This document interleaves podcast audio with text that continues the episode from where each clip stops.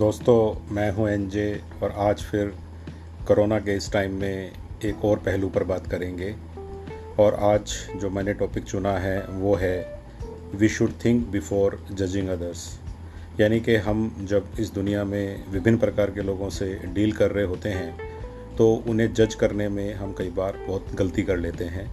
और हमारी ये जो जजमेंट की मिस्टेक है, ये फ्यूचर में उस व्यक्ति के साथ हमारे रिलेशंस में जिस तरह का मधुर रिलेशन हो सकता था, उसमें बाधा बनती है, या फिर जिस तरह का प्रॉफिटेबल बिज़नेस हो सकता था, उसमें बाधा बन सकती है।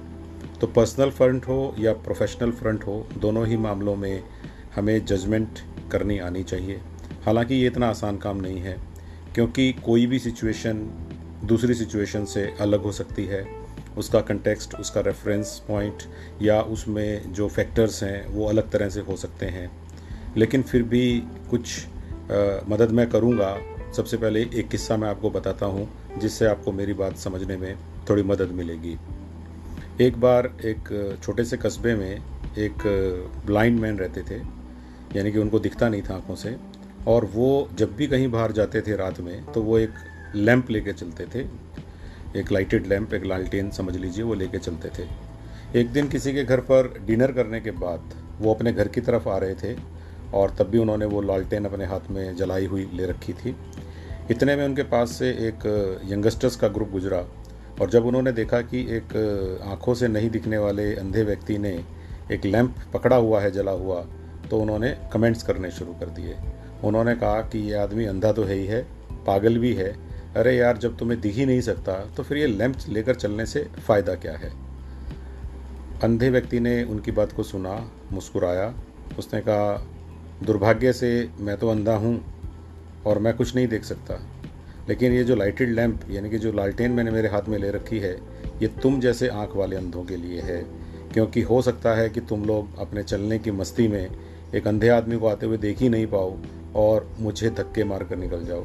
इसीलिए अपने आप को बचाने के लिए और तुम्हें रास्ता बताने के लिए मैं ये लाइटेड लैंप लेकर चलता हूँ। और यंगस्टर्स का चेहरा अब देखने वाला था और उन्होंने डेफिनेटली माफ़ी मांगी। ये किस्सा बताता है कि हम किसी व्यक्ति की डिसेबिलिटी को देखकर ये नहीं कह सकते कि उस व्यक्ति की भगवान ने जो दूसरी फैकल्टीज़ हैं, जो उसके अंदर दूसरी इंटेलिजेंस हैं, या उसकी सोचने समझने की जो शक्ति है, वो भी कॉम्प्रोमाइज़ की है। तो इसलिए जजिंग से पहले हम ये मान के चलें कि केवल ये फ़र्क काम नहीं करते। इसी तरह से एज का फ़र्क काम नहीं करता। इस पर भी एक किस्सा है, बहुत अच्छा बहुत ही आपको अच्छा लगेगा और बड़ी, बड़ा इंटरेस्टिंग सा किस्सा है। एक बार एक बार्बर शॉप थी, जहाँ पे लोग बाल कटवाने के लिए जाते हैं, हजामत बनवाने के लिए, शेव बनवाने के लिए लोग जाते रहते हैं। तो वहाँ पर एक बार्बर था जो अपने आप को बहुत इंटेलिजेंट समझता था और उसे दूसरों का मज़ाक उड़ाने में बहुत मज़ा आता था। एक दिन वो बाल काट रहा था, कुछ ग्राहक बैठे हुए थे। इतने में उसने देखा कि उसकी दुकान के दरवाजे से एक बच्चा एंटर करने वाला है। और उसने तुरंत अपने सारे ग्राहकों को कहा कि ध्यान दीजिए, अभी अभी देखिएगा, एक बच्चा मेरी दुकान में आएगा, मैंने इससे मूर्ख बच्चा अपनी ज़िंदगी में नहीं देखा। तो सारे कस्टमर्स का ध्यान इस तरफ़ गया। उन्होंने कहा कि कैसे कहते हो कि यार, ये बच्चा मूर्ख है? वो कहते, देखना, मैं आपको भी दिखाता हूँ। बच्चे ने दुकान में तब तक एंटर कर लिया था।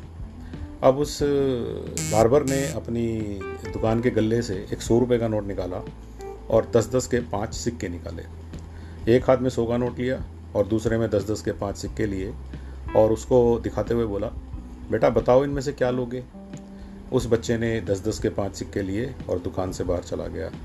अब बार बार ज़ोर ज़ोर से हंस के कहने लगा, ये लड़का कभी नहीं सीखेगा।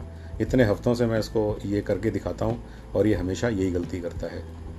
उसके बाद एक कस्टमर जिसने अपनी हजामत करवा ली थी, वो दुकान से बाहर गया। थोड़ी दूर जाकर देखता है कि वो बच्चा जो है एक आइसक्रीम शॉप से बाहर निकल रहा है। और वो अपनी फेवरेट आइसक्रीम खा रहा है। उस आदमी ने क्यूरिसिटी के नाते उस बच्चे से कहा कि मैंने आपको उस बार्बर शॉप पे देखा था और आपने ऐसा ऐसा किया था। आप ऐसा क्यों करते हैं? जब कई हफ़्ते में आप कर रहे हैं तो आप सही चुनाव क्यों नहीं करते हैं? दोस्तों, यहाँ पर उस बच्चे का जवाब देखने वाला है। ये जजमेंट के ऊपर बात आ रही है। उस बच्चे ने कहा, अंकल, जिस दिन मैंने सौ का नोट ले लिया, उस दिन ये खेल ख़त्म हो जाएगा और मैं ये खेल क्यों ख़त्म करना चाहूँगा? शायद आप लोगों के दिल में भी एकदम से कुछ हुआ होगा जब आपने स्टोरी का पंच लाइन सुना होगा। तो जजमेंट हमेशा अपने व्यू से नहीं करनी चाहिए। एक बड़े टोटलिटी के व्यू से करनी चाहिए। सारे एंगल्स देख कर करनी चाहिए। दुनिया में जो लोग आपको सामने बेवकूफ़ दिख सकते हैं, असल में वो बहुत प्रैक्टिकल हो सकते हैं। तो दोस्तों, मुझे पूरा विश्वास है कि आज के ये किस्से आपको कहीं ना कहीं कुछ जजमेंट करने में मदद करेंगे। आप चीज़ों को पूरी टोटैलिटी में देखकर, सही डिसीज़न लेकर आगे बढ़ पाएँगे। जय हिंद।